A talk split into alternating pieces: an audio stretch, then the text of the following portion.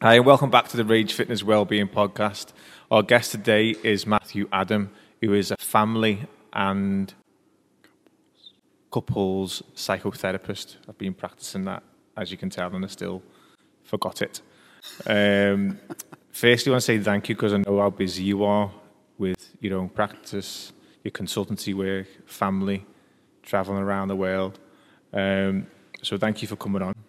Thanks for having me. I know we booked in a, lot, a long time ago, um, so appreciate your, your time and your energy coming on. So for people that don't know what a families and couples psychotherapist is, um, me a little bit because I forget from time to time. um, what is it? What do you do overall? That's a big question, Craig. I know. I knew he was going to say that. Oh man, Maybe just an hour talking about this, mightn't we? Yeah, yeah, But we I might. thought, I guess, just give it some context because I know um, it's a big word, yeah. and I think it can, and I know there's lots of elements to it. So I think of myself as a relationships therapist because the type of psychotherapy I'm trained in is is about relationships and how we communicate with each other and how sometimes when we miscommunicate it creates problems or we have different perspectives and different ideas on what's important to us and that may not match up with someone else. So my job as a psychotherapist in that capacity is to to help people understand themselves better as well as how how they can relate better to other people. Okay. I think that was a very good sentence or two to sum up what you do, which is obviously a bit pretty much bigger than that overall. And I think for people that don't know, um, you've supported me in the past, haven't you? Um, that when uh, Billy was born, we had a conversation over the phone. I was very nervous, very anxious, so much so I left the house and drove around the block in the car because I just didn't know what was going to come you? up. Yeah, they haven't told you that before, have I? Um, and I think I was slightly embarrassed a little bit as well hmm. because you know who I am, like. And I think, so whatever that means, Caveman. caveman. and I thought it would be, I thought, I thought it would be good to raise that because if I felt like that, and I think I understand myself quite strongly enough, and I reflect quite a lot on myself, and I'm quite self-aware. Hmm. When when Billy came about, I struggled as again emotionally to connect with him. So then, if I reached out for support, and some people would never reach out for support, and I uh, I was so nervous and anxious, I got in the car. I think it was like eight o'clock or something. We had the call um, because I didn't want Charlotte to listen. I didn't want to be weak in front of Charlotte. I didn't want Charlotte to be worried about me. So then I just got in the car and just drove around the block for 45 minutes, 45 minutes to an hour, whatever it was. Um, and I think your support, don't know how much, don't know, don't know how much you know, how much it impacted me and supported me. So this is not a sell of Matthew, but from my perspective, you helped me massively. Hmm. So I thought through the conversation, people might pick up gems or thoughts around, or little pieces of information that may help them. That's why I thought it'd be good to bring you on, Yeah. Which would Yeah. be massively helpful. For Well, that'd be people. great. Hopefully, I won't disappoint you then. Um, but really, really good, to, really good to know. Um, thanks for, for letting me know that. It only took me three and a half years to let you know. Has it been that long? Probably. No, no, because Billy's only two a bit. took me two years. Um, but yeah, thank you anyway. Thought Yeah, I'll, I'll say that. I've made some notes um, around today's conversation because I thought it'd be good to try and hit some points Hmm. overall. So I'm gonna I'm gonna reference this. Normally I just look at you or look at the camera, but I thought it'd be good to try and get as much content out that will help people Mm-hmm. overall. Um, I think, f- from my perspective, why did you go into psychotherapy? What was the, what was the desire? yeah, I suppose for as long as I can remember, remember the the one thing that I wanted to do was to help people, right from an early age. You know, when you you think, you know, as a, as a child, what do I want to be when I grow up? And you know, I think some of my first ones were like fireman or you know all those sort of things. you know, traditional things. exactly. You know, um, and then I thought, right, well, uh, I'd like to actually help people. Uh, not that firemen don't help people for any firemen out there. Dissing the firemen. you, know, you know what I mean? They do a great job. But we don't Um, need them anytime soon. well, yeah, exactly. but you know, I remember wanting to be uh, a, a doctor, a pediatrician, uh, from an early age. I love working with kids, you know, from from very early age. Um, and I remember I was in uh, high school, and I, I said this to our careers counsellor. This is what I wanted to do. She, she looked at me and she said, "Do you really think you have the grades for that?" and I thought, okay, aim con- low. Great confidence boost. right? Aim well, she was right, but Yeah. but aim low. So I thought, right, well, I'd like to I'd like to do something in in health somewhere along the way.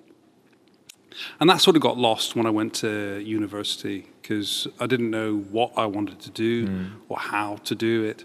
Um, and I spent three years of the four years of university uh, just kind of drifting, you know, not really knowing what I wanted to do. And it wasn't until I came across counseling as, uh, as a, an option that I thought, that's, that's more like what I could do. So uh, I, I ended up getting a, a, a BSc in counseling.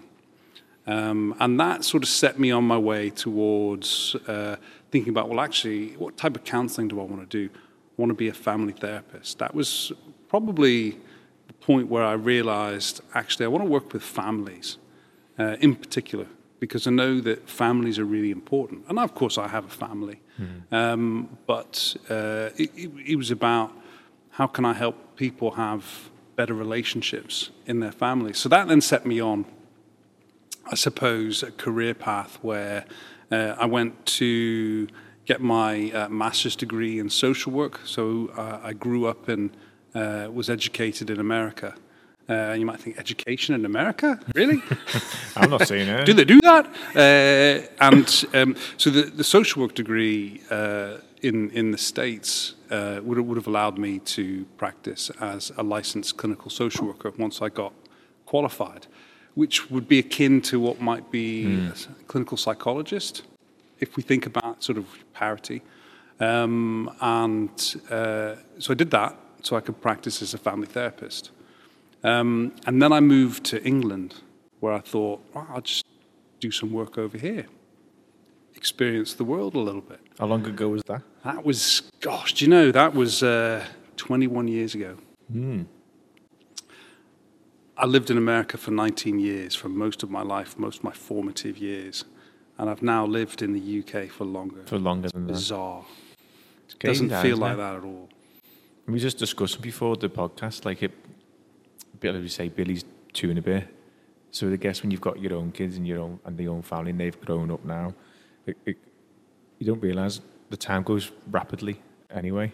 Boy, does it. So then once you come over just to try it out, spread your wings a little bit, let's see what you can do over here. You end up being, end up staying here longer than you actually lived in, in America for. I know. It's crazy. But anyway, so so then uh, when I came over here, I thought, right, well, I'll just just be a family therapist over here because that's what I can do. Uh, and you know, everywhere I went to sort of try to find a job as a family therapist, I was sort of doors shut on me, like, what? You're a social worker. Um, and uh, so I eventually thought, right, well, I, if I want to do family therapy, I need to get my qualification in family therapy over here, which is a distinct degree. Yeah. Uh, and so that's what I did. And uh, did that, qualified, and here I am today as a systemic Systemic. couples and family psychotherapist. And I found that interesting. You, you started that conversation by saying you wanted to be a GP, but you didn't have the grades to do that. But then uh, I checked over your website this morning just to, I guess, refresh the brain. And the amount of acronyms before your title. So you, you, you've got, I think maybe you, you found your passion in helping people or fa- families through therapy, but you've, you've got a mindset of, of learning, I guess, because all the different things that you've, that you've attained to be in the position that you are in. Um, do you think you would have enjoyed being um, a pediatrician, as you call it, more so than what you are at the minute? Well, yeah, I maybe, it's hard in- in maybe, but you know, I that's that's a difficult question because I don't. I'm, I'm I'm not a GP or a doctor. Um, I think for me, growing up, academic work was not easy. Hmm. You know, and I think a lot of the messages that, that I got from teachers was that you're not really that clever. So what's the point in trying? Right? When you hmm. hear that enough times, you just think, well, why bother? Yeah. you know, I was really good at socializing, you know, talking to people, you know, sort hmm. of just. And so my focus in, in school tended to be more about just having fun than actually doing the work. Yeah. So, in, in a way, you know, could I have ever been a doctor? Would I have enjoyed that? Yes. Uh, but did I feel like I could actually accomplish things, you know, academically? No, not really. And it wasn't really until I guess my early adulthood that I started to think, well, actually, actually, I, I can learn. I do know things, and as you say, I've, I've got a few qualifications behind me. But that hmm. really came after yeah. I qualified as a systemic psychotherapist. And I guess you have to. This is this is the way I think anyway. I guess when you go into that much depth of education and learning, I guess you, you warm your brain up, brain up enough from a learning perspective. So then when you go into the next bit, you're like, you've got all this foundational education and knowledge to then help you get to the next bit and the next bit. Um, I've got no, from a degree perspective, um, no qualifications in the mental health space. I know that's a very broad statement to make, and I know there's lots of subcategories in it.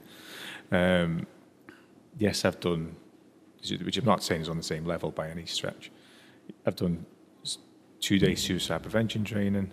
I know that's totally different to years of university degrees. I know that. I'm not comparis- comparing them uh, whatsoever. But my, I'm getting to the point with was is that from a from a therapy, conversational guiding and supporting someone through physical, mental, or emotional health. What what is your stance on a lived experience point of view? I think it's important. I think it's critical. Um, I couldn't do my job properly if I didn't use my lived experience. Because how do I relate to people if I just forget everything about me? So it's really, really important lived experience um, because it, it helps us to relate to others, uh, whether they have the same experience or whether they don't have the same experience. It's still an idea about this is what life is like. And I suppose when we start to move into that space where actually we, we can both relate to something, then we can move towards trying to activate some kind of change. So if I said to you, um, have you ever had a struggle in your life that you thought would be insurmountable? What would you say? Yes. And I can say the same. And then I can say, well, how did you overcome that? And you might give me an answer. And then I might say, well, actually, that's interesting because the way that I managed was this way. Yeah. And we've got an idea about how a lived experience might bring people together because we can talk about similar experiences. It's the same with feelings. I think of feelings as relational in that the way that I feel inevitably is either influenced by you or hmm. I can influence you with how I feel. Because I think that if someone comes in the room now and they're effing and jeffing, looking very threatening, their their energy is affecting you on some level. Absolutely.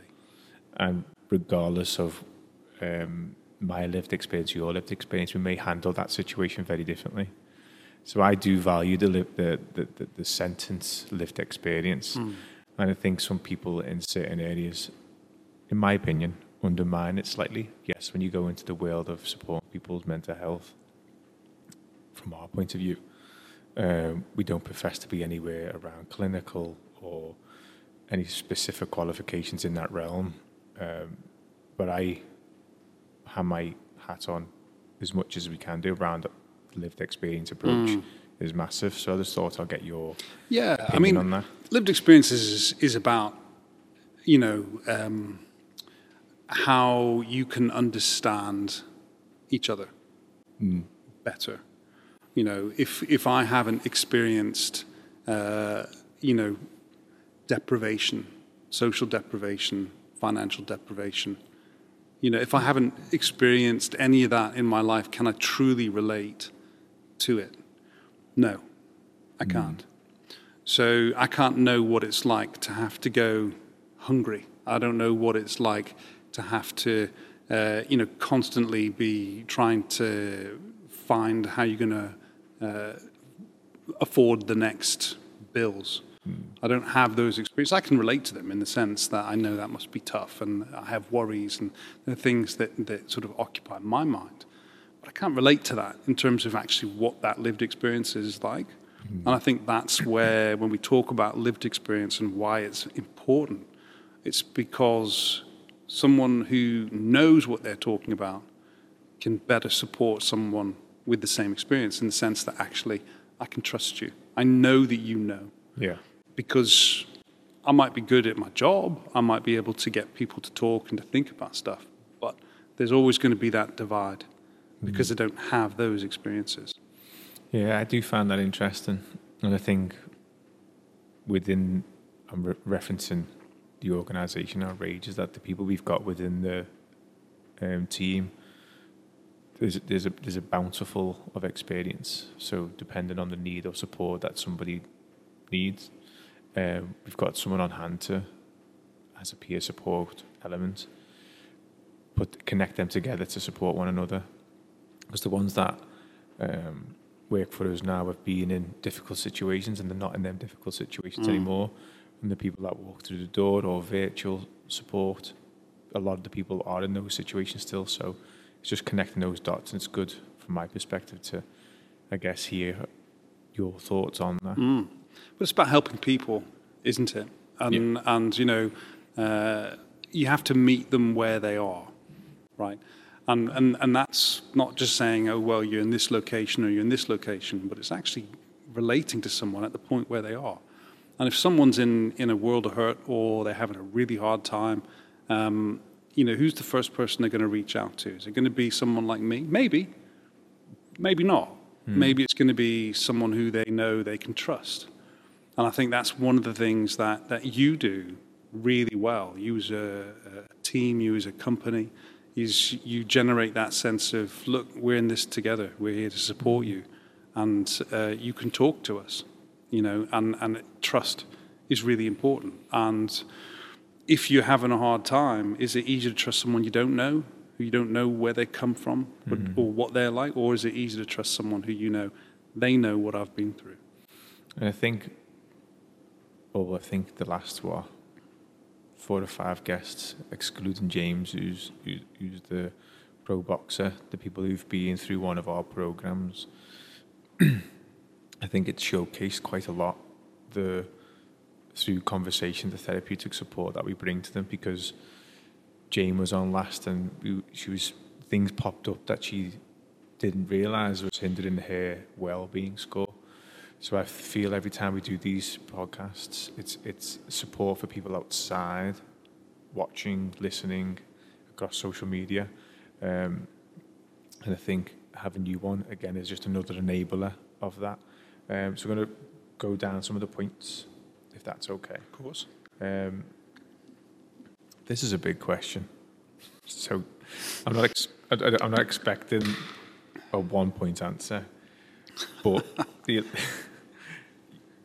especially around f- families and young people, um, do you have any um, support, I, supportive ideas or coping mechanisms around young people suffering with anxiety? Mm. And again, I know that's because every individual's different and triggers are different and such. Yeah.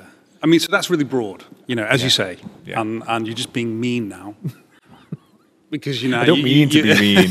I don't mean to be mean. I'm just going to start waffling, It's okay. you know, and just to stop me if I bore you. Like, yes, time to stop. but again, like the, the waffling may you may waffle for five minutes, but in Hmm. each each of those seconds and minutes, there might be different nuggets for different people.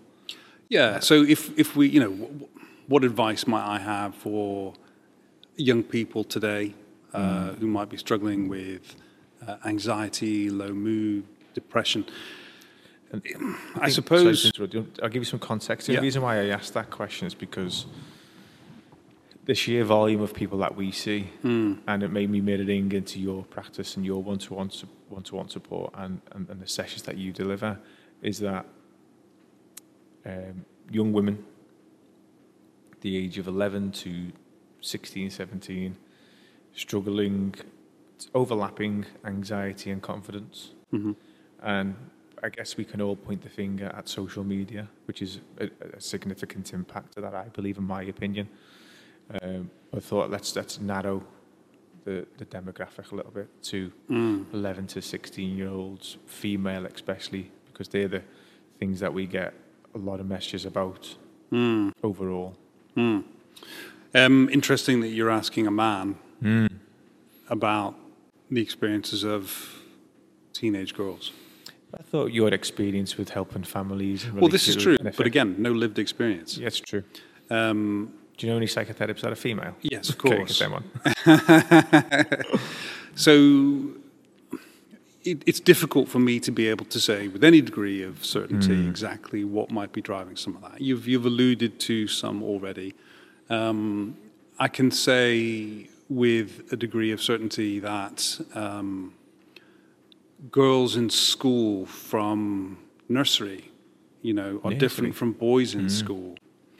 And um, that plays out, you know, from a very early age, you know, the, the, the interaction. And um, you'll see in, in nurseries or, you know, uh, school clubs or even in reception, you can see at that age that girls are pretty catty, that they, they, they bicker, they argue, they hold a grudge, right?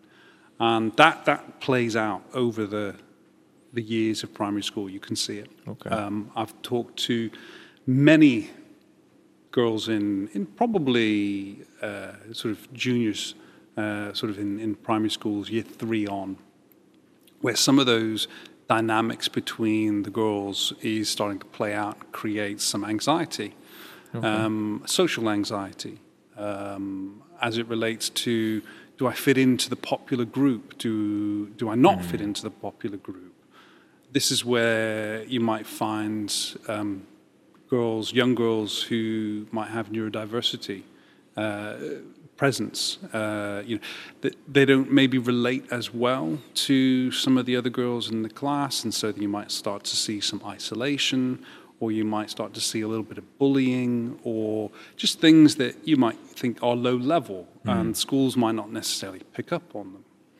Um, and, and that starts to play out straight through primary school. You can see it in most schools. And I think like that last two sentences or three sentences, I can think of 10, 15 girls in the last three to four weeks um, have touched base with us. Every single thing that you've just said, from neurodiversity to um, isolation potentially, um, to bullying, to schools not being potentially proactive in the behaviour around supporting that young person, not maybe not having the resources to have people to be on a one-to-one or a group format.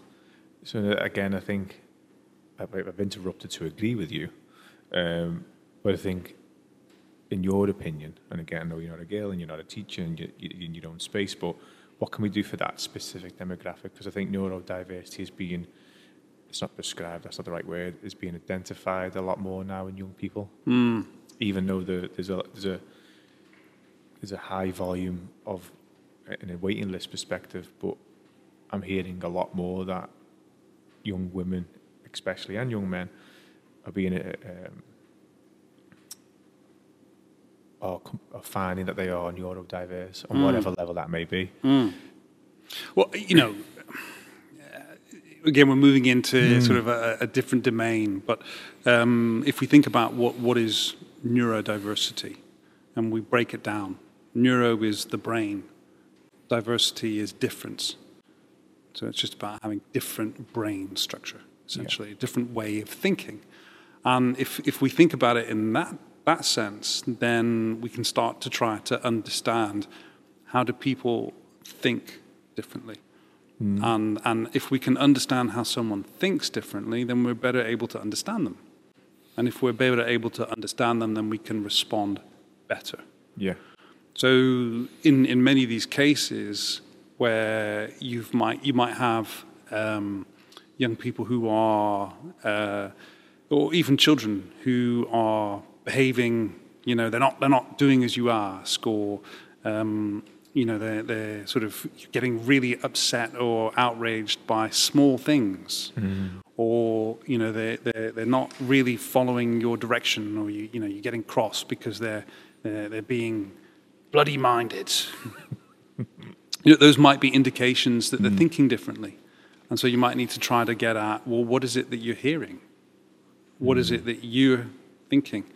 Um, and, and I come across that type of presence or that presentation more and more and more and more my work. Now, you could argue, am I coming across it more and more in my work because I'm now, now more aware of and alert to that? Yeah.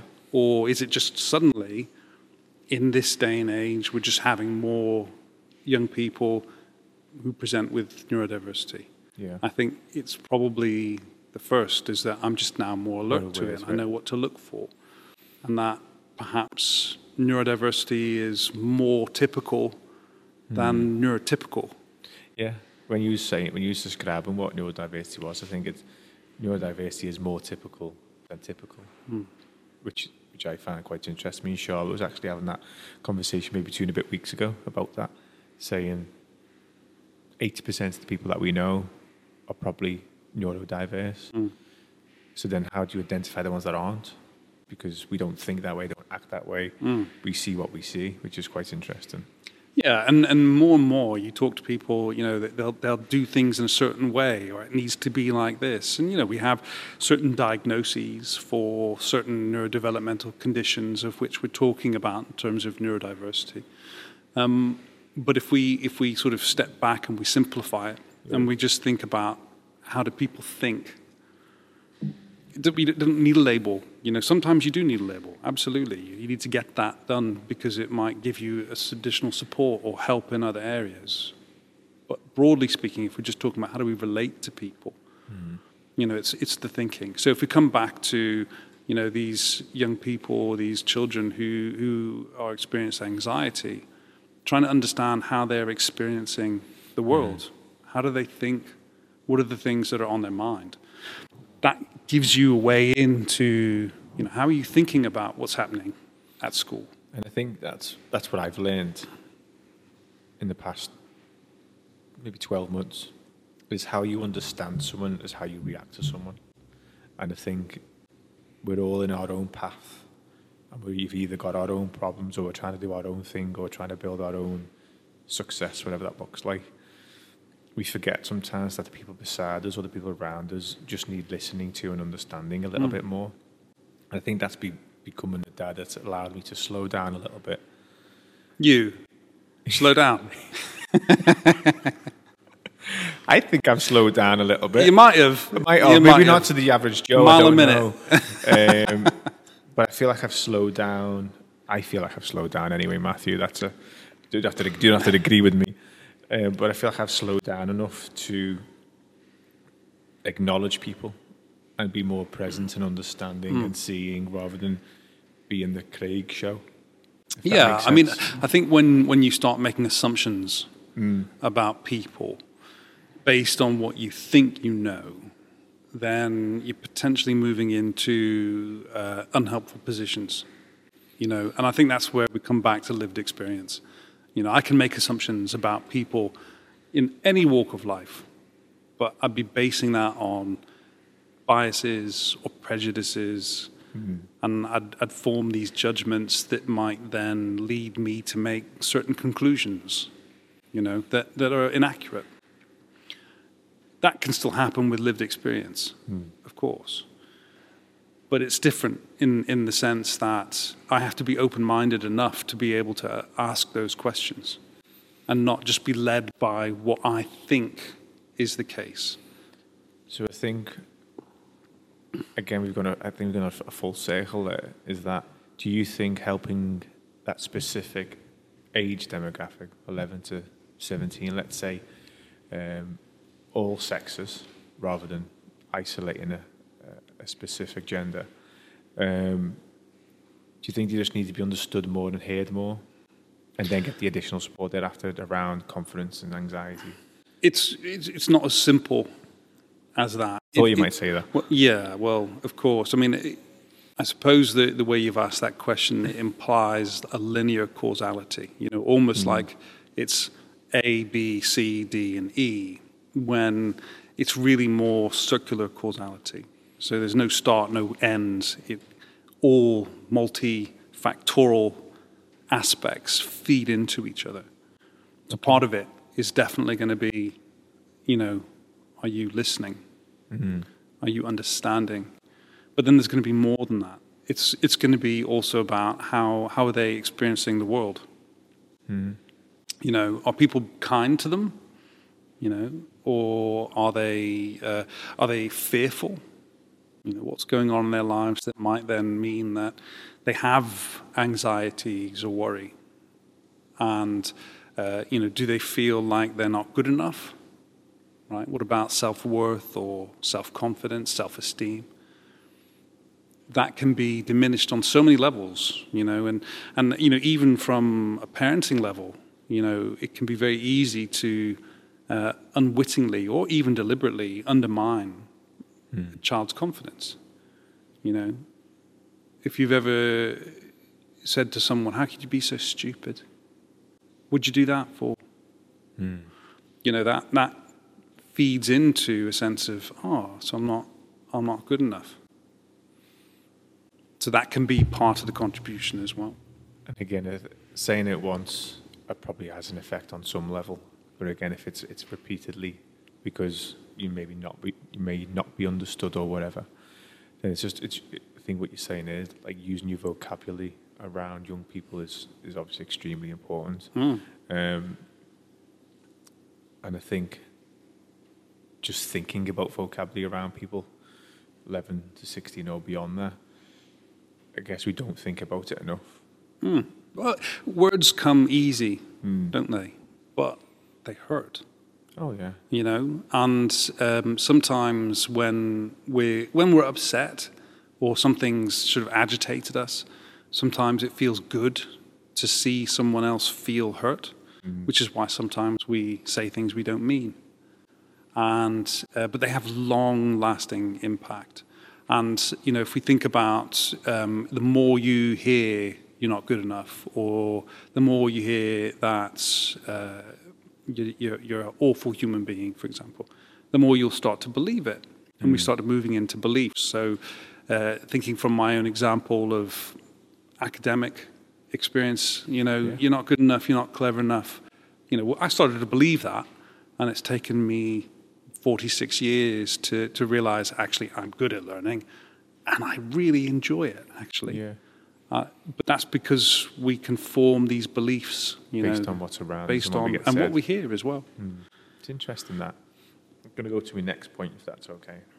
I, I guess I need to answer it better than this, but men's mental health under the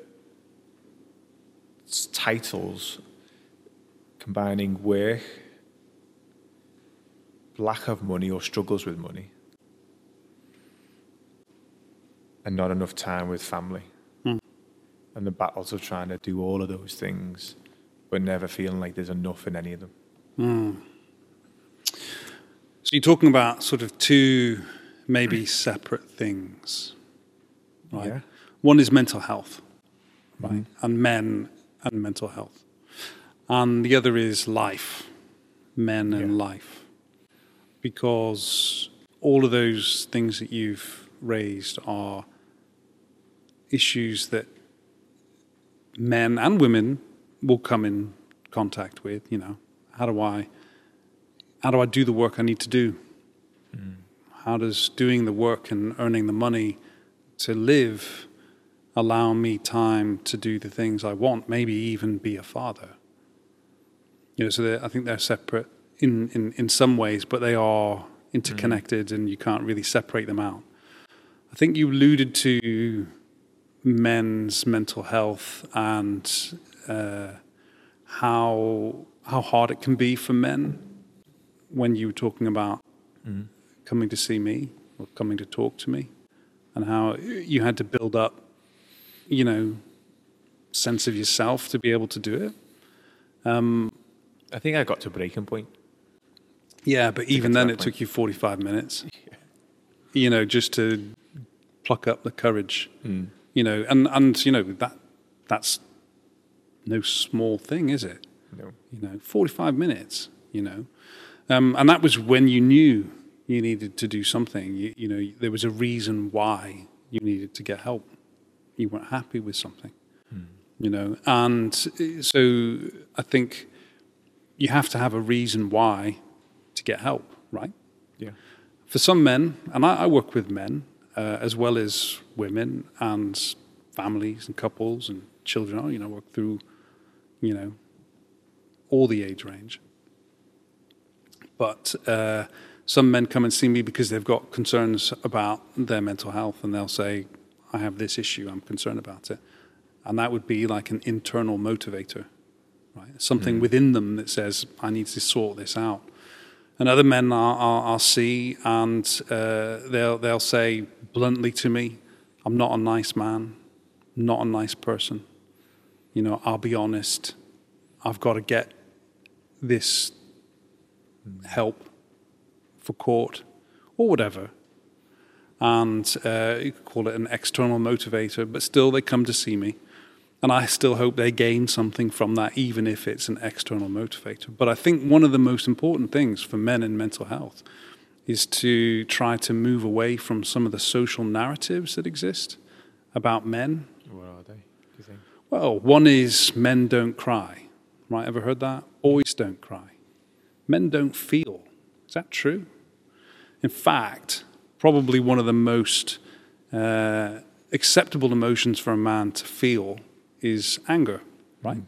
Men get angry, right? That's how we do. Men- Men get angry. Um, but that's it. Men can't cry. They can't feel vulnerable or uh, they can't show people that they're weak. Because God forbid what would happen if someone knew that they were human, Yeah. right? Um, and that's a social that's a social narrative, you know. Uh, you're the man of the house now, you know, or man up, all right? Don't be a baby. These are things that men have to overcome in terms of some of those social narratives to just get help in the first place. Yeah. So I think where we start to think about how do we help men to experience vulnerability with others so that they can then feel like actually there's something useful here. We've got to sometimes challenge that. So that's mental health, I guess, overall, well, Yeah. partly. And I think I, I referenced that um, a few men have reached out, and I'm sure women feel the exact same if they're in, if they're working and they're not spending time with the kids, and they have that maternal element al- already, and then they're struggling either not working or they're trying to get a job and there's not enough money. Um, so referenced a few people reached out to us is the fact that they're in a job they don't like, hmm. which I've been in that position. Mm-hmm. And I'm sure everyone listening, or I guess everyone potentially in the room, has been in that position. They're in a job they don't like, not earning enough money, which obviously is an enabler to diminish positive mental health. They do blend together, I think, overall. And there's no right or wrong answer. But have you got any advice? you've got to find the right balance, right? And uh, between work and life. When we talk about work-life balance, but what does that actually mean?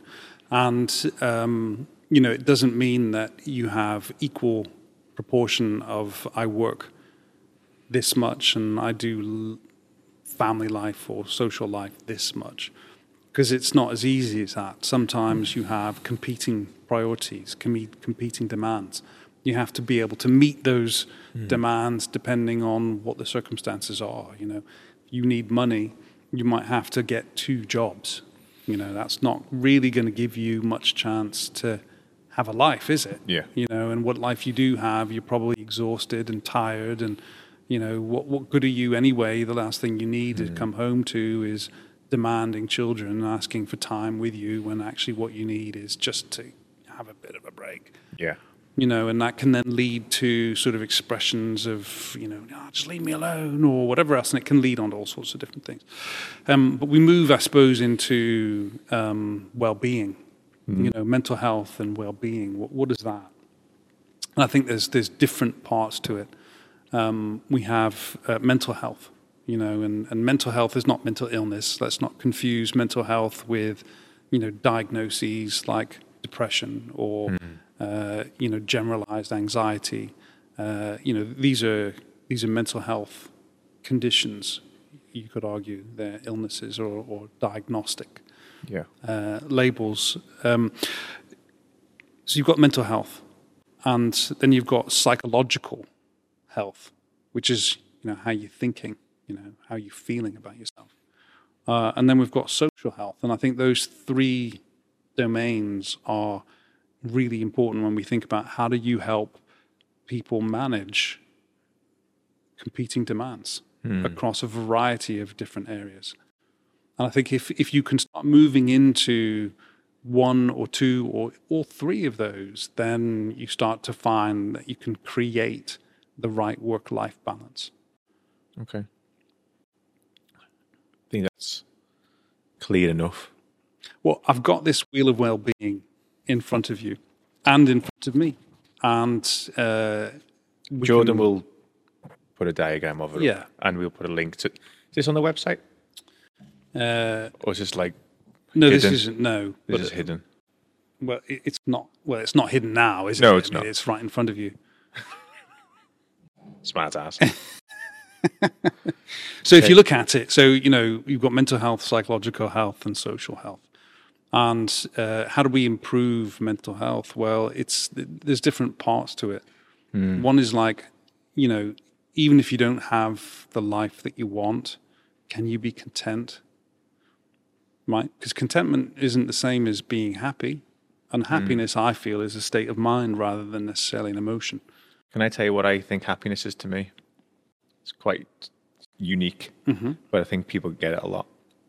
So, happiness to me is arriving at the hotel on holiday and you walk into the reception and it's a nice hotel. So, you mm. get given a, a glass of Bellini or a, a glass of champagne and you drop your bags. and I've experienced this specifically. So, this is why it's so much happiness to me.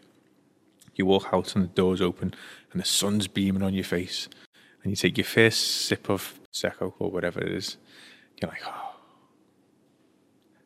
That lasts probably seven seconds. And then Charlotte shouts, Can I get Billy's on the palm tree?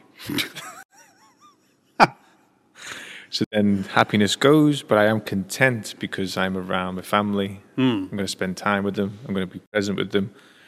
But I think we ask a lot of people, I know we're going off topic slightly, but um, I ask people, what's the ambition? What's the goal? What's your objective? Either that be physical, mental, emotional health. 99.99% always say, I want to be happy. Hmm. But my belief system is that happiness is a tiny proportion of your entire life. Hmm. Because as you say, happy is not content. We can be content. And I think, as I say, happiness for me is seven seconds walking out with a Bellini. I'm like, oh, Yeah, happiness is fleeting. yes. I agree. yeah. Um, and, that, and I think that's where contentment is really important because we may not have everything we want or even everything that we need, but can we be content with what we have? That, that overflows to gratefulness then, or gratitude. Is Well, it? yeah. So, so you know, if we think about what is contentment, well, I think we have to be mindful of ourselves and our needs. You know, we we, we, we need to think about you know our our our needs being met. You know, what are our needs? You know, do you need to be uh, you know given space? Do you need to have time to think? Do you do you need someone to tell you that they're thinking of you? So these aren't like physical needs. No, these are like needs. These are like the the the needs that you have to feel. I don't know if fulfillment is necessarily the word, but the needs that you have to feel secure, Okay. right? Like safe Yes. and uh, because that's really you know a cornerstone of uh, being resilient or being able to overcome uh, difficulties is knowing that there is a sense of security within yourself. You know and in order to get there you have to just be aware and be mindful of of things. But that might also include mindfulness. You know, being able to let go of all the stuff that's happening and just let it drift away so that you can just be grounded and centered in yourself. And I know that, you know, that's, that's something that you guys do, uh, whether that's mindfulness sessions or whether that's yoga or whatever, being mindful of yourself, thinking about how do I feel in myself? And I think a lot of people underestimate that broadly, unless you are, I say, forced to do it. And I use that word specifically because who's doing sessions in Liverpool over the last few weeks, and no one is actively trying to be mindful. Be- It's hard though. It's hard. It's hard. I mean, you know, be mindful. Let's do some mindfulness. And it's like, what? What? Are you kidding me? Really? Hmm. So you expect me to close my eyes in front of you and just do some meditation? Really? So I think there's there's a lot of doubt that comes along with that. Yeah. A lot of vulnerability comes with being in a space where you're invited to do something. Plus, it doesn't work.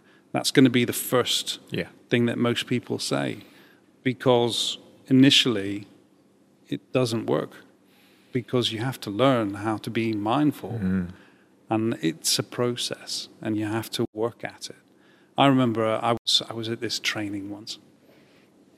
And uh, i think the, the the the presenter was he was some guru on on mindfulness or whatever and you know i i hadn't gone there to talk about or hear about mindfulness. I'd gone there to hear about sort of like systemic psychotherapy, you know, hmm. you know what's he got on this. But he was, you know, he did some mindfulness. So someone said, "Oh, you know, could you could you do some mindfulness? Can we do some mindfulness?" And he's like, "Yeah, let's do that." and I'm like, thinking, "Are you kidding me?" so he's like, "Right, I'd like everyone just to sort of get comfortable and close your eyes." And I thought, "I'm not doing that." like right? a spoiled I'm child. like, nope. nope. Because for me, doing that in front of a group of people I didn't know, you know, what if I close my eyes and someone's nicks my back, right? So you might be like, "Wow, you're so paranoid, Matthew." Yeah, that is quite you know, dramatic. what, what if, what if, you know, people are looking at me and, and I don't feel comfortable? You Mm. know, I felt vulnerable. You know, well, why am I going to willfully do something that makes me feel vulnerable? So you have to overcome that. You have to overcome that experience of, you know, this is something that feels dangerous, and think about it in terms of how can this be useful to me. So it took me some time, uh, some years to to move on from that. And um, I remember I was doing some mindfulness with someone, and uh, he's like, "Close your eyes," and I said, "No." And he said, "All right, don't close your eyes." And I thought, oh, "I can do this my way." So I just looked at a fixed point on the wall behind him, and just focused on that, and just did everything that he guided me through. And I thought, "Wow." And I think like that's very t- I say traditional. That's probably the wrong way, but it's very traditional way of being mindful is close your eyes, breath work.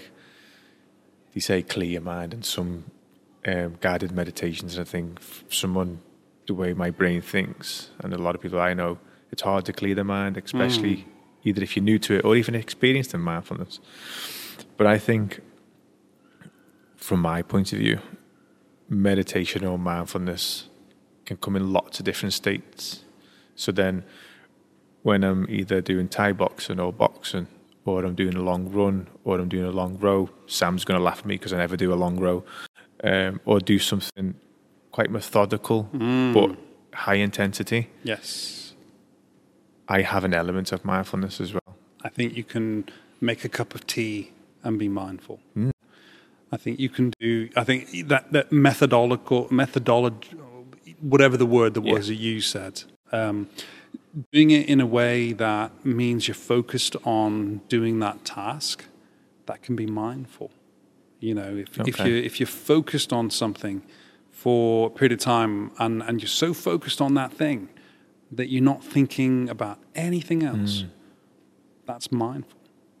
Okay. And I think you can, you know, uh, you can find moments of mindfulness without necessarily looking hard. You don't have to do that whole breath work or guided imagery. You don't have to buy a yoga It's mat, you don't stuff. have to no, do you can be mindful as you make a cup of tea. Just think clearly about each sequential step and what you're doing when you're doing it and notice what it feels like. Have you ever had a mindful cup of tea? No.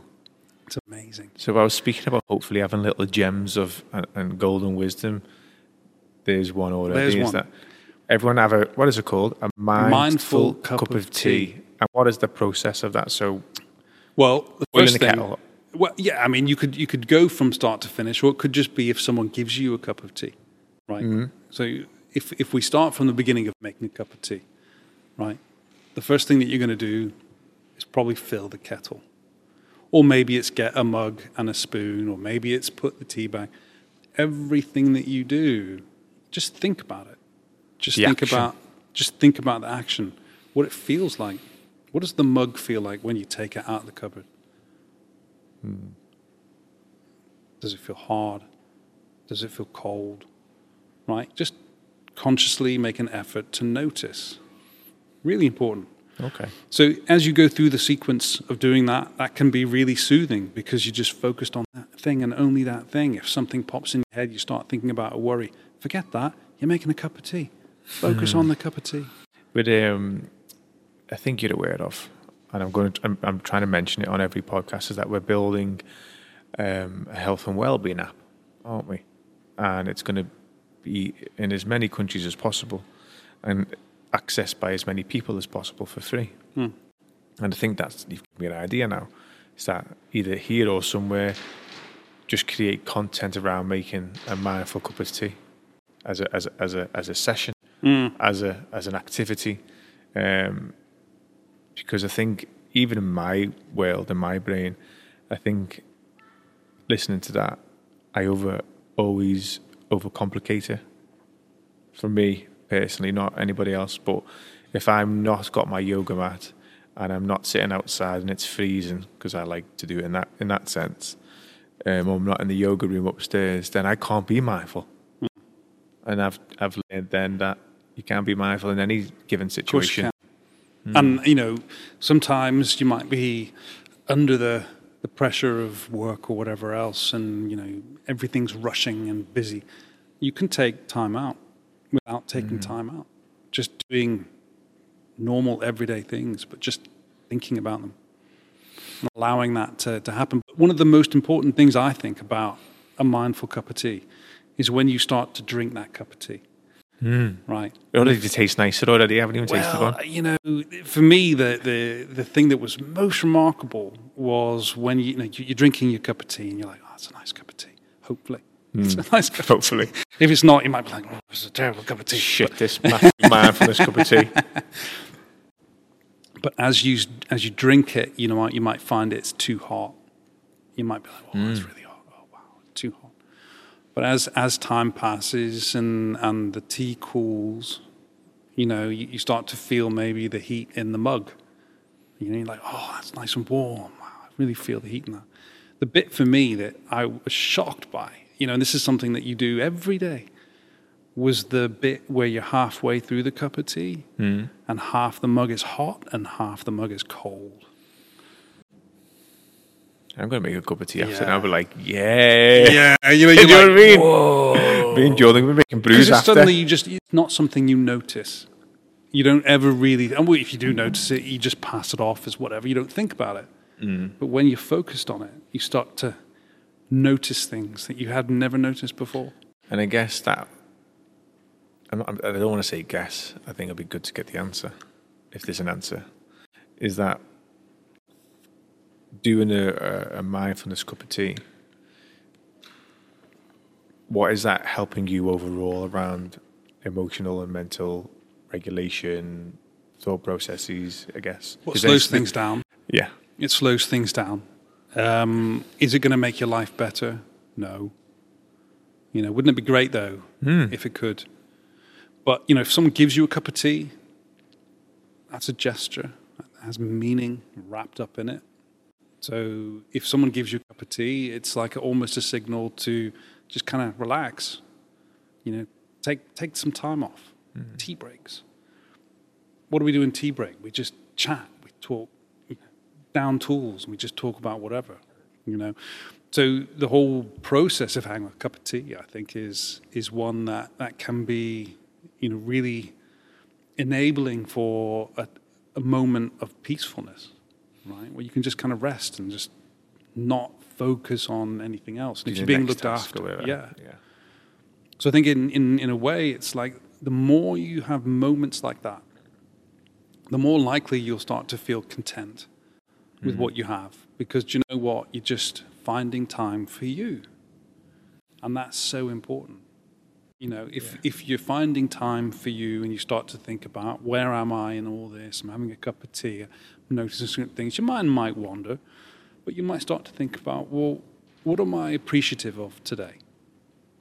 What's going well? As I say it just slows you down overall, doesn't it? Which is the the purpose of mindfulness Yeah. ultimately overall. You, ever, you must have heard of David Goggins. Mhm. And I, I'm not saying I learned it from him, but I did it a long time ago, learning how to develop my own well-being overall by punishing the physical. That makes sense. Kind of self-harming in a way. I don't know what the line is on that.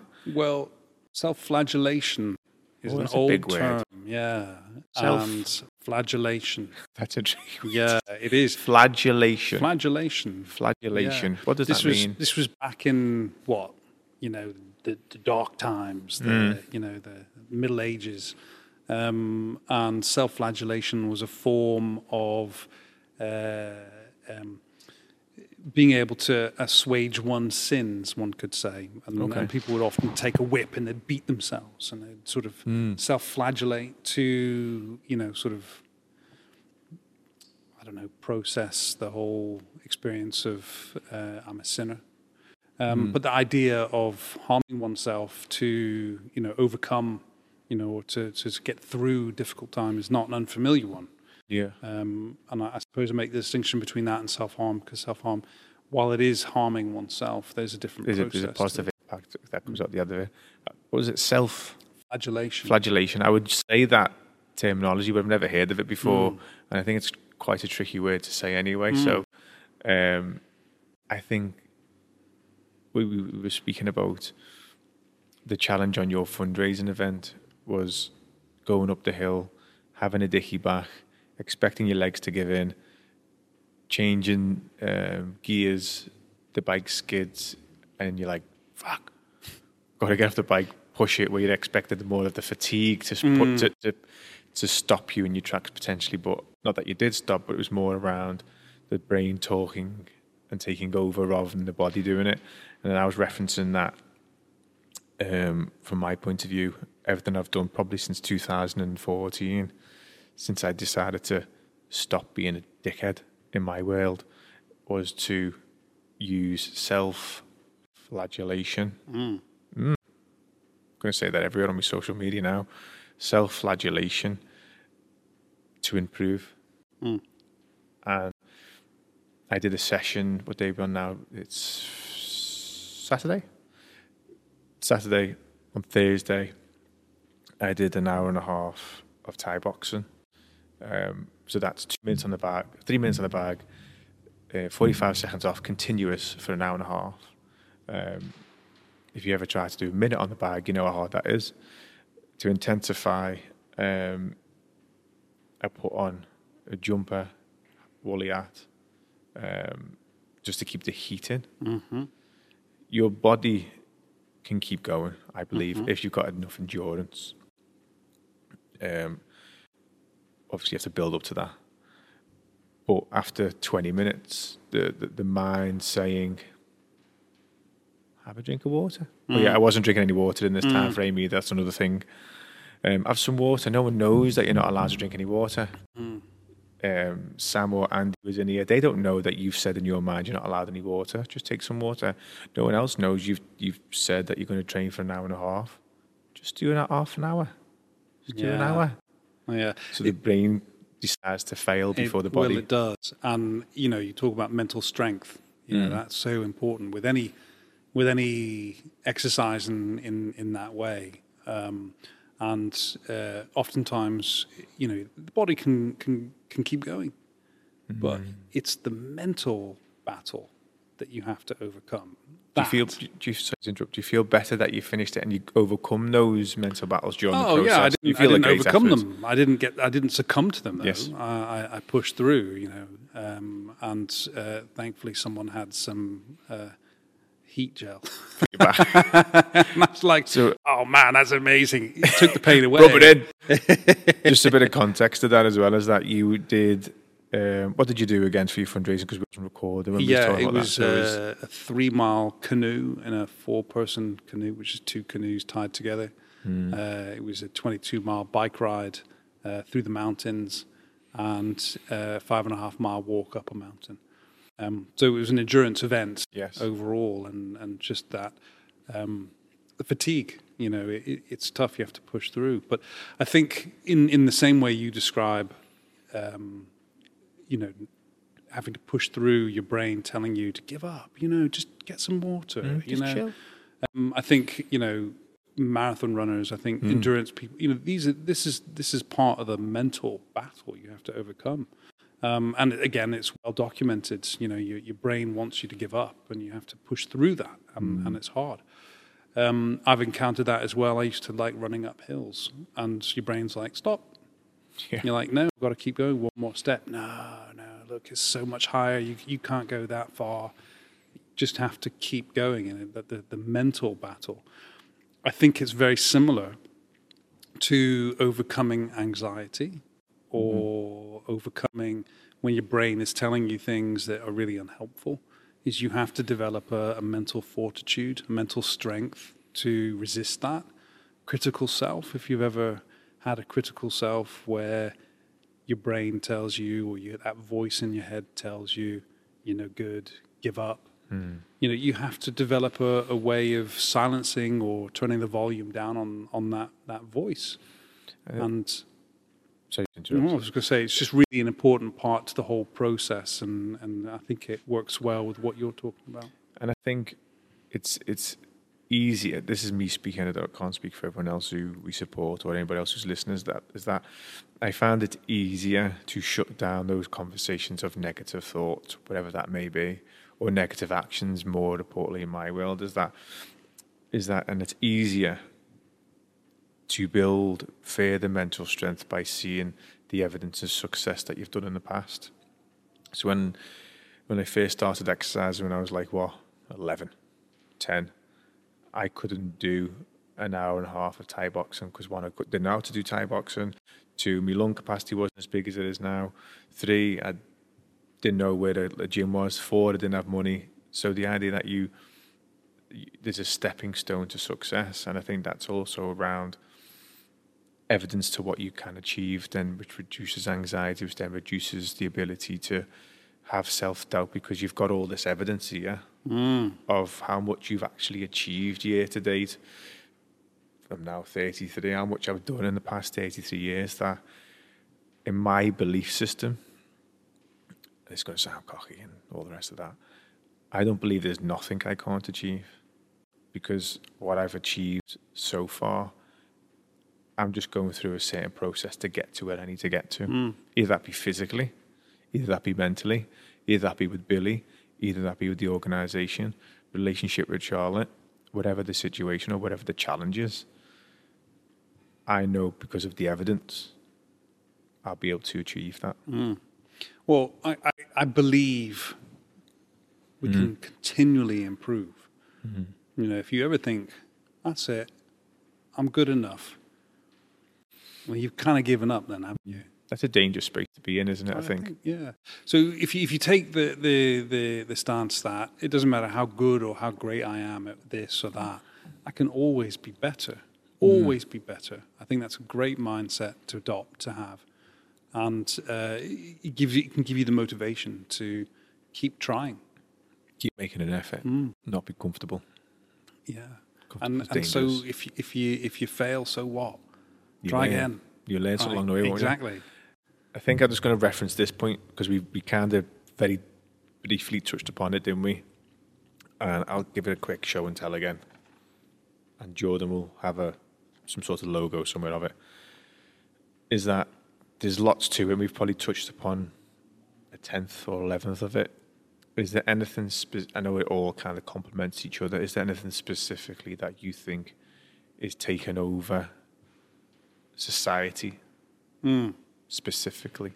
Well, I know it, it all kind of interlinks. I know that. So you know what we're talking about in in this moment, what you were talking about in in the sense of uh, you know self improvement and that drive to continue to build and noticing what you've accomplished or what you've achieved. You know, just in those small gains that you might make. You know, one day uh, I, I I couldn't run half a mile, and the next day I I can run half a mile. It's like mm-hmm. wow, okay, I've achieved something. You know, I've gone from not being able to run at all to being able to run 5K. Amazing. You know, th- these are the cornerstones for that sense of self worth, which is mm-hmm. fundamentally important to self esteem, which, if we think about it in terms of the, the, the, the wheel of well being, is, is about psychological health. Mm. Right? You have to be able to recognize what your worth is. And you know, one of the difficulties that we encounter today with social media is that we measure our worth based on other people. Other Right. people's success. It's comparative. visuals. I see you on social media and I think, oh wow, look what you've got. Hmm. I think, look how many friends or likes you've got. I must try harder to get more friends, more likes. And, and the problem with that then becomes that we are driven to achieve something that's potentially nondescript. You know, what does it actually mean that, mm. you know, you've got all these amazing things that people see? What about the people that don't have that? And I think you said then is that touching on social media, and I thought of the opposite. Is that you said I must do more, I must post more, or whatever. There's a there's a big category category of people that don't have that resilience, don't have that. I can, I must, I want. They may say I want, but they don't have the the mindset, the strength, the ability, the, the creativity, I don't know, to get to those things. And then that's when, um, in my opinion, um, social media can be a curse, potentially. Well, I think it can. It's, it's wrapped up in a number of different things. So if we think about the, the, the you know, what, what is social media? It's, it's about visibility. It's about seeing something of someone. Um, and, and that seeing something of that someone is what other people want you to see. So Selective. yeah, selective. It's like this is this is a, a, a representation of me that, that I'm happy with, and I've I've you know had friends who are going through awful things in their life, awful things in their life, bad times, you know, and and they're on uh, a preface, you know, feeling like life is hard, it's awful, and yet on social media they're having a great time. You know, it's not representative. And the problem is, is that if you're looking at social media and you think this is accurate, that this is real, then you start to feel like, well, why am I not as happy as they are? Why are they doing this? Or I have to work harder at making people recognize me for my worth. But it's it's an emptiness because you're constantly striving for something that isn't real. And I can totally agree with that. I think we've built, and I've built, and my team have built our success based on social media. Our reach is uh, is amazing. What we what we reach now. Um, but I haven't posted on Rage Fitness. I have this morning. That's a lie. Um, I didn't post for maybe 17 hours. we normally post every three to four. Um, and I, I, I promote positivity. I promote, I promote motivation. I promote success, camaraderie, for a better word. Um, it's about helping the people around, just showcasing what people have done, so then you can do it. That's what I try and do. Um, my personal business social media, um, Craig underscore Brown underscore Wellbeing, um, is about mostly Billy now because that's my passion. Ultimately, don't get me wrong. I do the odd training session here and reshare stuff from Rage, but even in 17 hours of a window, I'm like, oh, Haven't posted. Um, or the engagements will be lower, or social media reach will be lower, or analytics will be lower. Matt, the other Matthew that I think you may have met, um, he'd be like, Craig, analytics are dropping. So even at my position now, and I'm not saying I'm the bee's knees and I've got it all figured out because I haven't, but at the level that we are at now from where we was five years ago, yes, we've created the success, but the success isn't guaranteed in the future. So you have to, in my opinion, you have to constantly create more content to be present and be relevant, and that's a hard balance. And you know, social media has its place. You know, there's there's no doubt of that whatsoever. You know, there can be some very uh, productive things that come from it, as as you're talking about. But where we've got um, exposure to content that um, other people say, you know, this is what you should be doing, or this is what you should be thinking, or whatever. Um, you know, it's potentially unsupervised to, to some extent. So you've got children as young as 11, even younger than that, 10, watching TikTok videos. That some fr- are okay, me. some are not okay. There's an age limit, you know. So if we think about the fact that something seemingly fun and enjoyable is actually potentially quite harmful. You know, what, what are children learning? And I was talking to someone recently, a 16 year old, and he was telling me all about his uh, presentation, the things that he he was struggling with, and what this meant, and he was convinced that he had an eating disorder. And I asked him, "What what do you mean? You know, what are the things you're you're, you're looking at that tell you that you've got an eating disorder?" And he listed off something, a number of things very knowingly, and I said they were all wrong, by the way. And and and I said, that's interesting. I said, where have you got that information from? And he sort of sheepishly uh, smiled and said, TikTok. And I said, I thought you might have got it from TikTok because it was fundamentally wrong. There was there was nothing accurate about anything that he had said. So we hear a lot about how uh, there's people talking about this and that on social media, and it's like, yeah, great, but how do we know it's true? How do we know it's accurate? Factual and helpful. Ultimately, We don't know. We don't. There's other resources for identifying mental health support or things that can be useful.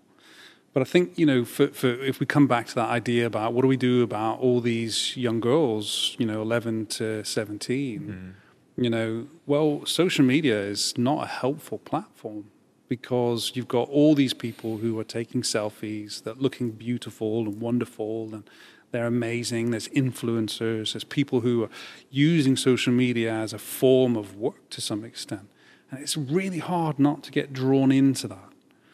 I've talked to many people who, who've come to me and, and have said one of the problems in my life is social media. It's causing anxiety, it's mm. causing stress. And you say, well, why are you on it? You know, oh, well, it's just everyone's doing it. It's like, yeah, it's hard. But uh, those same people, or even other people, have said, you know, do you know what's made a difference in my life is The social media. getting rid of social media. And I think it depends on the algorithm, that the things that you're liking, Mm-hmm. doesn't it? And I think not every young girl is the same as, as as the next door neighbor young girl. So I would say a certain amount of the content exploits young people and makes them think differently about themselves. As you say, then they go into work and they they take certain photos and certain videos, which I guess anyone under the age of eighteen shouldn't be watching because that's their that's their base basis of society. This is how they get likes. This is how they do this. This is how they do mm-hmm. that. That's the negative from a from a young female's perspective. Then you can go down another route, and you can find men online that are derogatory to women, and oh yeah, he's the man. I should like him. 13, 14, 15, 6 year old to engaging in that behaviour and think it's okay to do so. And yet we've we've heard from mums and and dads about their daughter being ex- uh, not exploited, being um, exposed and bullied in, in classroom environments and social settings. Absolutely. And if you if you if you if you watch it back, or you, you you track it back and you map it back, you can see where it comes from. Mm. So I think on the wheel, I'm going to find it. I think you touch points about it, that being around self-esteem. Mm. I think minimizing exposure to unhelpful content. Mm. unhelpful content. Yeah. yeah. And and we'll define unhelpful. Well, it's going to be an individual basis. You know, for someone who, you know, doesn't feel great about themselves, then comparing themselves to people who look beautiful, you know, and I use that in inverted commas, you know, mm. because it, you know, beauty's not eye of eye the beholder, but you know, it's like, look, I'm, I'm, you know, I've just woken up from a, a nap. It's like, oh wow, Oh, you, know, yeah. you look stunning. That's your amazing. eyebrows You- tattooed on and everything, you, love. You sleep like that? Wow, that's brilliant. I You woke it's up like, this. I understand that as well. Yeah, like it's, and again, it's like you said, it's what people want you to see. Hmm. So it's all created. It's the creators, and I think, from a young man's perspective, it, sometimes you just don't comprehend that. So then that comes down into this section of self-esteem. Yeah, but then you've also got like the whole social norms thing. Everyone else is doing it. So let's just say, Yeah, you know, you say to your young people, look, um, you should you should stop viewing these things. Hmm. You know, everybody else is doing it. Everybody else is talking about it. Have you seen this? They're sharing videos. They're doing this. It's very difficult to compete with. Very difficult.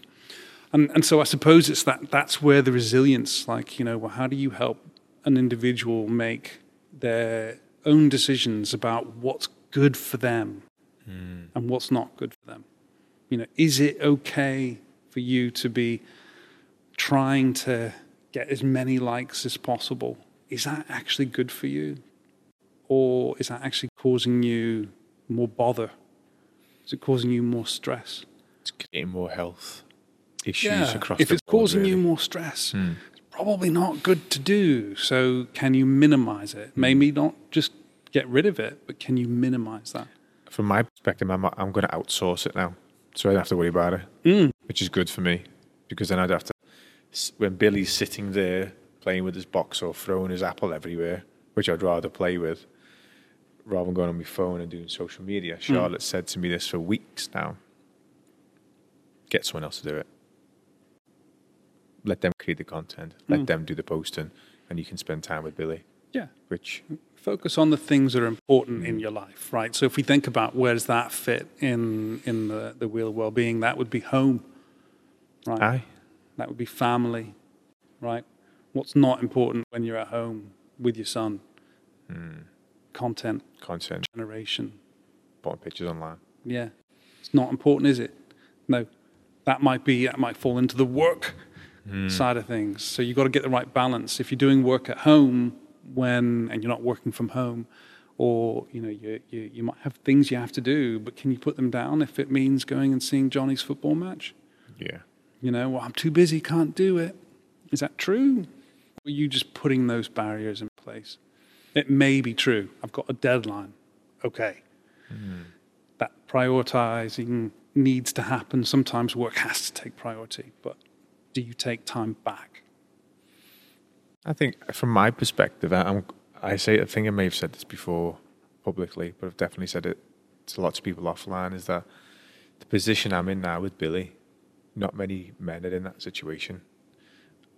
I would say it's probably 50-50 split of the time in the weekend with Billy and 50% I'm at work. So people are 90% at work and 10% at home. And when they get home, they just want 10 minutes peace. Hmm. And then that creates that turmoil within the family. Like, you haven't been here all day, blah, blah, hmm. blah.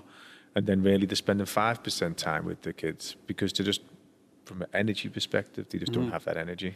Or they- come home and, and they need five minutes, 10 minutes peace and they don't get it. And so then they spend the next four hours in states of conflict.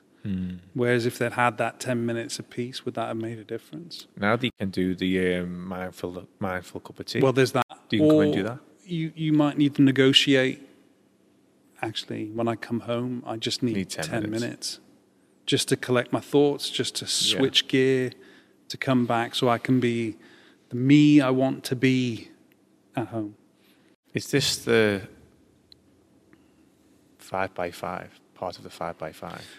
No, that's a different. That's a different thing. That's a different thing. I'm glad they brought it up. Though. Yeah. So the five by five model is uh, it's a consultation framework uh, that I use when I'm working with organizations, and uh, it stems from a lot of the ideas that I use when I'm working with people. People are people. People are people at work or at home. And if we think about organizations, you know, well, they're made up of people, right? You know, that's the greatest resource that any organization has are the people, the relationships that exist at work. You, you reference, oh, I hate work. You know, people saying, oh, you know, what do I do when I'm in a job I don't love? Well, why don't you love the job? Is it that it, you're just not well suited for the job? Hmm. Is it that you found your way into a job that actually I had to do it, so now I'm stuck? No, you do. in which case you might need to try to change jobs? Or is it that actually work is just not an enjoyable place? So the five by five model um, is is based on the work of Patrick Lencioni, who uh, wrote about five dysfunctions of a team, um, and uh, you know th- these are really common. You'll find them, I would expect, in any work context. We've gone through the five by five, haven't we? yeah. So, yeah. And And you know, so, so in terms of going through it, you know, uh, is is Rage Fitness and Wellbeing Company dysfunctional? No. Do hmm. you have to be dysfunctional to use the five by five? No. No. But the five dysfunctions that, that are often present, so there's an absence of trust. Right? You can think that that could be an absence of trust between people, or it could be an absence of trust within the organization that you don't really trust, you know, the, the your leaders hmm. to do what they say they're going to do. Might say they're going to do something, but they might do something else. There might be an absence of trust. There might be a fear of conflict where I can't say what I want to say because if I do, you'll shoot me down or you'll tell me I'm an idiot or stupid. You might diminish me, you might devalue me. Well, in hmm. fact, it doesn't really matter because whenever I say something, no one ever listens anyway. So, fear of conflict can sometimes prevent achievement of being the best you can be. You know, just as so can a lack of trust. If you have a, a, a lack of commitment, hmm. right? Well, why might you have a lack of commitment? Well, I'm not bothered about the job. You know, why aren't you bothered about the job? Well, you know, it's not going nowhere. No one listens to me. Can't say anything. Just not motivated. You know, that can be a big issue in in any team. It can be a big issue in any family. Hmm. You know, what about an absence of accountability? That, you know, if you do something and it doesn't go well, are you held accountable?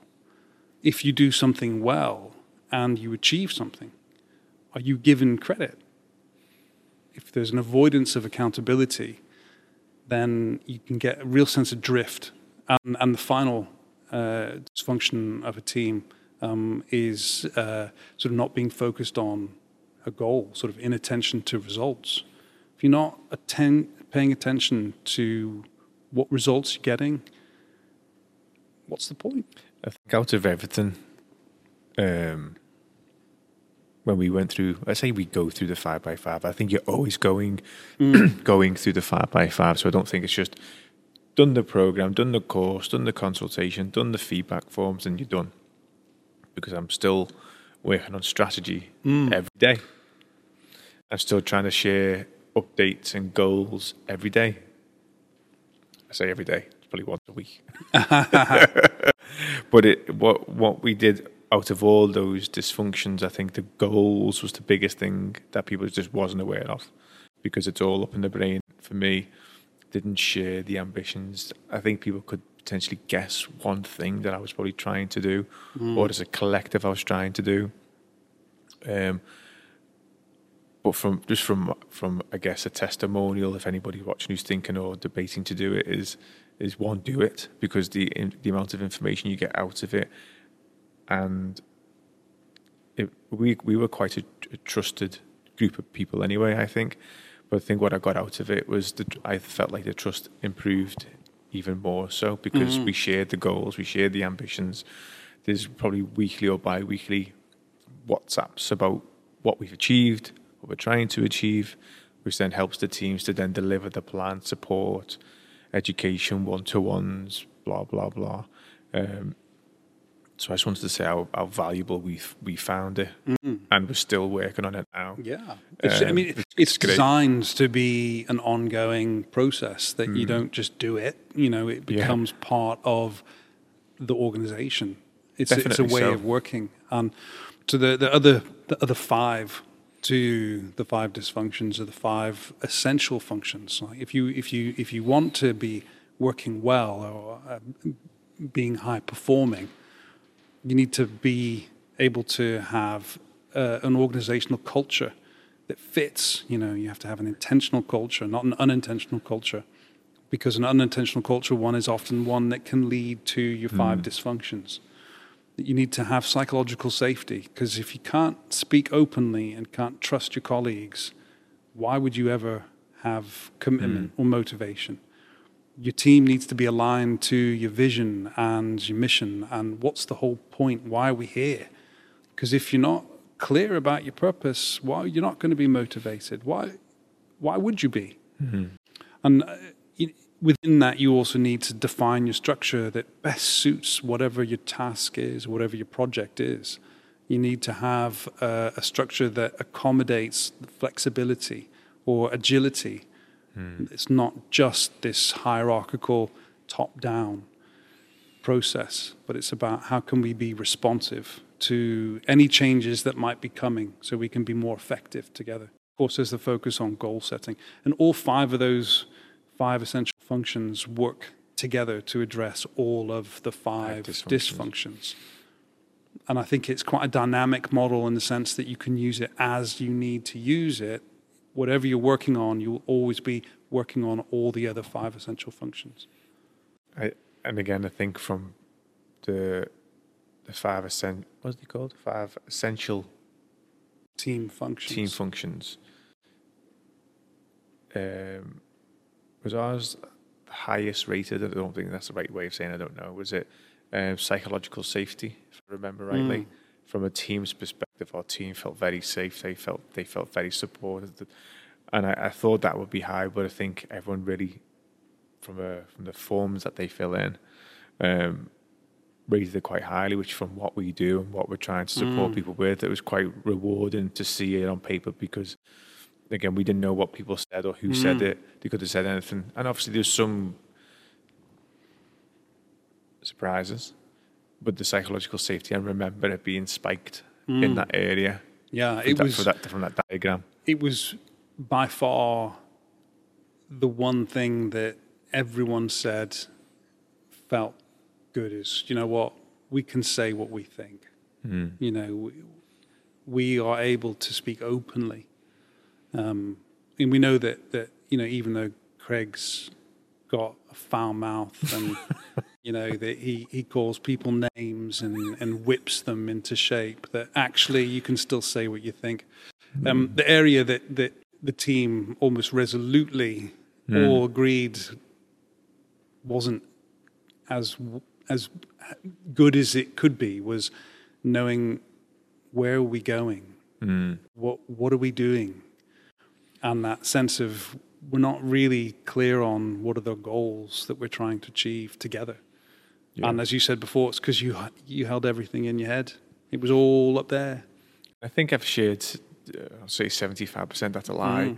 I think I've shared 50%, maybe, maybe less, 45%. getting better Getting better, but it, it's 45% more than what we'd started with. And that was when April, June, January, March, April, May. April, oh May? gosh um, It was this year. I think it was April. April. April, yeah. So what we are now, April, May, June, July, August, we've made progress. Um, is it again? This is why I keep saying you don't just go through it; you continually improve. Um, I think we've still got a long way to go around goals, ambitions, where we're going. I think, if anything, all the other elements have improved, especially psychological safety, with a lot of things that have gone on in the organisation, the support that we've had for everyone. Um, but I thought I'll bring the five by five up just because I, I, I think it's invaluable for what we did. And if there's any organisations, that I shared this on LinkedIn as well as um, TikTok, and I know every business is on every social media platform now. Um, I think it'd be good to try and speak about that as much as possible. To then we'll put your um, hyperlink of the website in there so people can access it also because I think it's brilliant. Um, and that's probably an understatement because I know it's far more than brilliant, to be honest. Oh, you're so kind. I'm not really selling it, but go and look at the website. I was on holiday just recently, and uh, I was saying to you before that, uh, you know I'd found it a little bit stressful, or tough, you know, and um, it wasn't until the end of the holiday, like the night before we were going. right, and we had a long flight. It wasn't until the, the end of the holiday that uh, I was just overloaded. So I snapped at my mum. But it wasn't just snapping at my mum. I know it was terrible. It really was terrible. Um, I don't know what was what what was said or what I, it was. It's a it's a haze. But I knew that we had an argument. We also had an argument in front of the entire family. It was not good, No. and I was dissatisfied with that. And you know, I had to think about it. I had to reflect. There was a lot of stress that had happened earlier in the week. Some difficulties with my daughter, and you know, just like things were not going to plan and you know where you, you you've got like a time scale to order food mm-hmm. you know and so know that you're ordering your food for you know the whole group and you get through the whole process of doing it online and everything and then you put in your, your, your card details and it says this isn't working. Yes. so so then you're like, right, well, I've really got to get this done, but everything gets really stressful. Mm. And inevitably, it was just an overload for me. And so I snapped at my mum. Was that helpful? No, it wasn't. I had to think about what it was that was leading me into feeling overwhelmed and I was stressed. You know, I was worried about my money. What if I can't pay for this? Then what's mm. going to happen? No one's going to eat. We've got to leave the house in 10 minutes. It needs to be done before then. Yeah. And of course, who was the, the first person who was the easiest to take out my anger on? Hmm. It was my mum. Of course hmm. it was. So I had to reflect on that. I had to reflect on the fact that actually she's the closest member of my family who I know hmm. almost expects me to get shouty because she's my mum. She knows me. But she's also the only person I shout at. oh, mum. Poor mum, I know, right? And I felt awful. But that's. I think But it took self-reflection to get there, to understand why have I done what I've done, and am I happy with that? No, I'm not happy with that. So you go and resolve the issue in the way that works best. You know, hopefully it's not beating someone up, but it's actually hmm. thinking about, look, I'm sorry, this is what I've done, and this is why I've done it, and I hope you understand that. And I think that when you, you mentioned overload, and that was one of the things I wanted to bring up, is because every conversation I have, it, it, it, I've come to the conclusion, I'm not saying it's factual, I've come to the conclusion that it's just an overloading of hmm. multiple things. And this is obviously backed by science because when I'm speaking about it, I've read it somewhere, is that being overloaded with your daughter being unwell or there's an issue the food is not being processed through the app for whatever reason, your car's not working, like, fuck. The timeline of you have to be out in half an hour or 10 minutes. Those three things in itself, when you're on holiday and you're trying to please people, is another thing. So all these things are bubbling up anyway. Um, and I think outside of your situation and the things that we see or we hear or the things that we're trying to help people with is that they don't have an outlet around overloading and they don't have someone to confide in and they don't have a trusted person or um, they just don't know what to do to remove the overloading process Yeah. um, like we spoke about before, self, that word, um, that's how I deal with it. Mm. That doesn't work for everyone. Mm. Um, mindfulness, spirituality, conversation, uh, psychotherapy. I think the biggest thing I find people with overloading is just they don't have the education Mm. how to help oneself. Mm.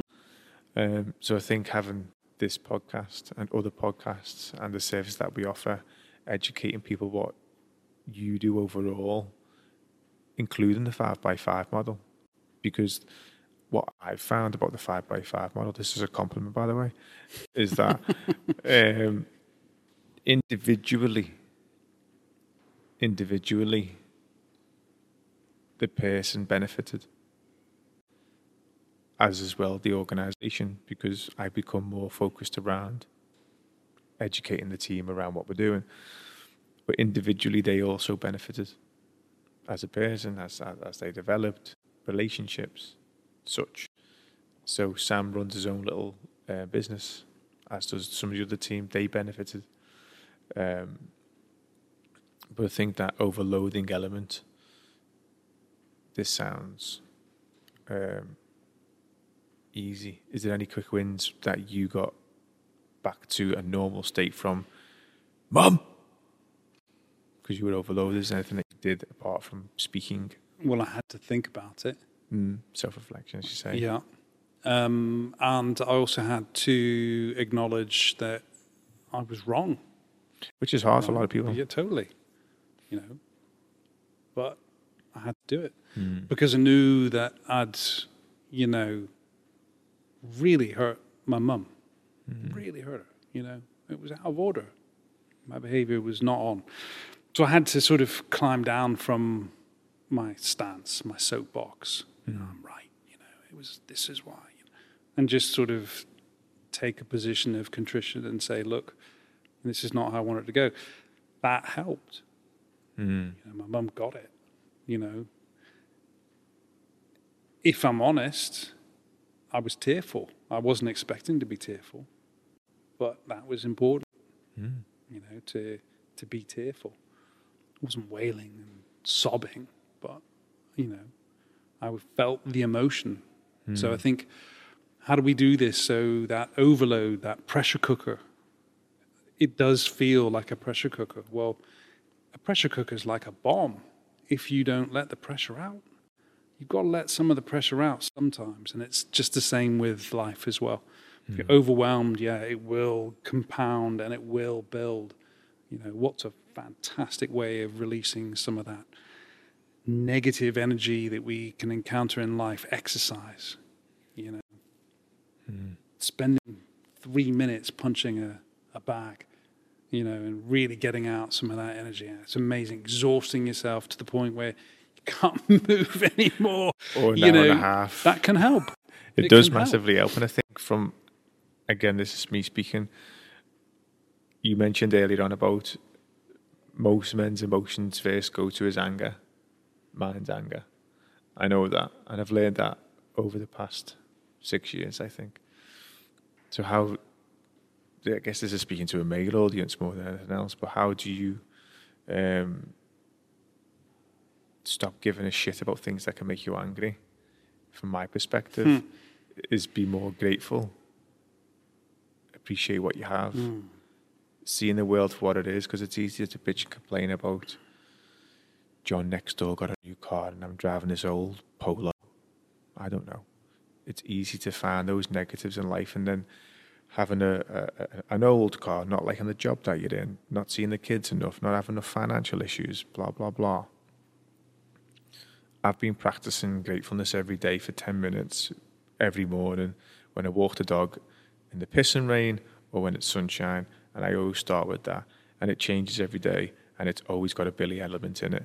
Um, the day, I, there's there's maybe a couple of days in the past six months that I've not practiced it, and I can guarantee guarantee I'll be bitchy. Yeah. Okay. So you're talking about appreciating. you Appreciating. know, talking about contentment. You know, these are things we've talked about already Yeah. in the the wheel of well-being. You know, it, it, is an important part to the whole process.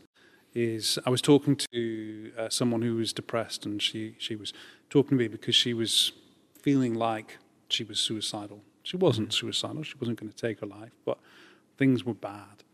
And we were just talking about noticing the small things, noticing the things in life that you just wouldn't ordinarily notice, Mm. right? And she said, Oh, you mean like when I'm in my office and after it's stormed and I look out and I see the tulips emerging, like that? And I said, Like that. And that fundamentally changed the way that she looked at things she could see the beauty in things that you would miss ordinarily because she wasn't appreciating what there was. Hmm. You know, I remember during lockdown, remember lockdown, all hmm. that COVID nonsense, and, uh, you know, stress of working from home, and the kids are at home too because they're not in school because schools are closed, and hmm. you have to be a teacher at the same time as a parent. And you have to do the work as well. And guess what? You fail at all three Yes. miserably. So you're stressed already. Home that you once used to love is no longer a fun place because you cannot escape it. You're trapped. You've got compounding pressure. And I remember I was walking on the canal uh, with the, the kids. And because we had to get out of the house, you know, it's like we're going for an exercise. Let's get, get out there four walls. yeah. And they're like, we don't want to go. And it was raining. I'm like, we have to go. It was raining. And, uh, you know, I've got my raincoat on. Uh, my son's got his raincoat on. My daughter doesn't have a raincoat on. I'm like, put your raincoat on. No, I don't want my raincoat. I'm like, oh. Anyway, so I'm just really irritated at this stage. You know, I'm just fed up. And, uh, you know, I've just got a mood on me now. I'm just discontent. I'm unhappy. I'm just miserable, you know. And uh, when we were walking along the canal, I was just in this bad mood. You know how it goes. The kids were laughing. And I thought, wait a minute. The kids are having a nice time. I'm irritated and annoyed because my daughter's not doing as I tell her to do, which is hmm. all well intended. You know, being in the cold and the rain without a coat's going to catch you a cold. Hmm. But she was having fun Just enjoying the rain. with my son. And they hmm. normally quarrel and bicker. and they're enjoying And suddenly I thought, do you know what? I would have not noticed that Mm-hmm. if I just just followed my mood. I'd, I wouldn't have seen that. So sometimes we do have to just stop and take notice and be grateful, as you say. There's, I think, within in every environment, and again, I sound like a hippie sometimes when I say this, and people like, people can't deal with my energy sometimes because I'm like positive